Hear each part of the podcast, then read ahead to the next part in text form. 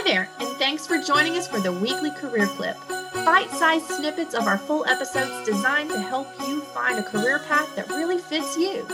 For more of this great content, check out our full episodes. Welcome to the weekly career clip. So, the first question is What do you wish you had done differently in college, Isabel, as you look back on your experience? And this might help some of our students now who are making decisions as we come back from this pandemic, as there's opportunities to get engaged and involved again with each other in person. Yeah, um, this was um, definitely hard to think about, but I think the CDC is something that I utilized a good bit, but did not realize how many resources were available to me until probably my junior, beginning of my junior year there, um, Marcy, when I started taking your class. And really, I mean, adults pay to get their resumes reviewed, to have cover letters reviewed. You could go in and have a mock interview. And honestly, the more mock interviews you can do, and I know that looks a little bit different right now with Zoom, um, but really just like utilizing all of the resources that the CDC has. They have, um, a, I forget what it's called, but like the professional closet where if you don't own a blazer, like I didn't own a blazer when I went to college, you can go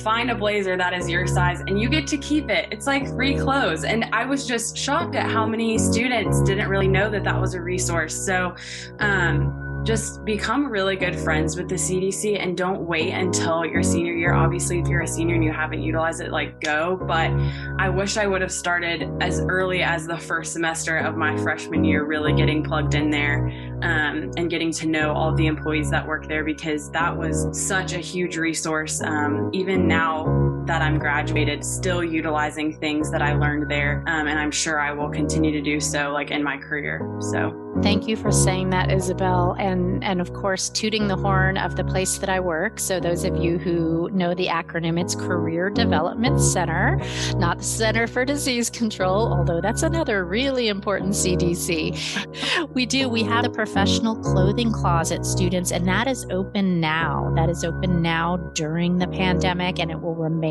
open when we're back in person again. So, Jack, what are some of your reflections?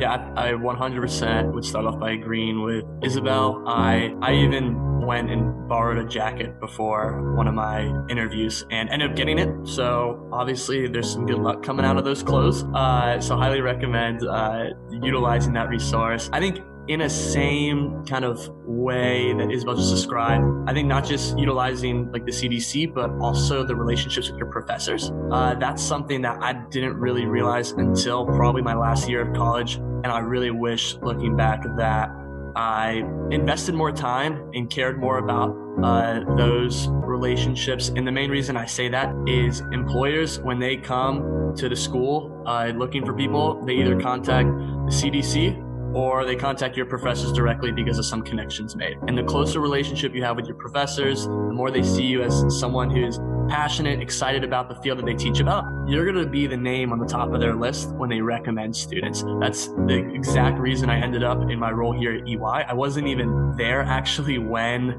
the, the recruiter had come to talk. I was traveling for a different job I was in at the time, but because of that relationship I had fostered with that professor, he was able to go to bat to me and speak and say, hey, you should give this person a shot. Those relationships are so important. And even now, a lot of Zoom office hours are happening. So just popping in, asking questions, connecting, these faculty members are real people, just like you are.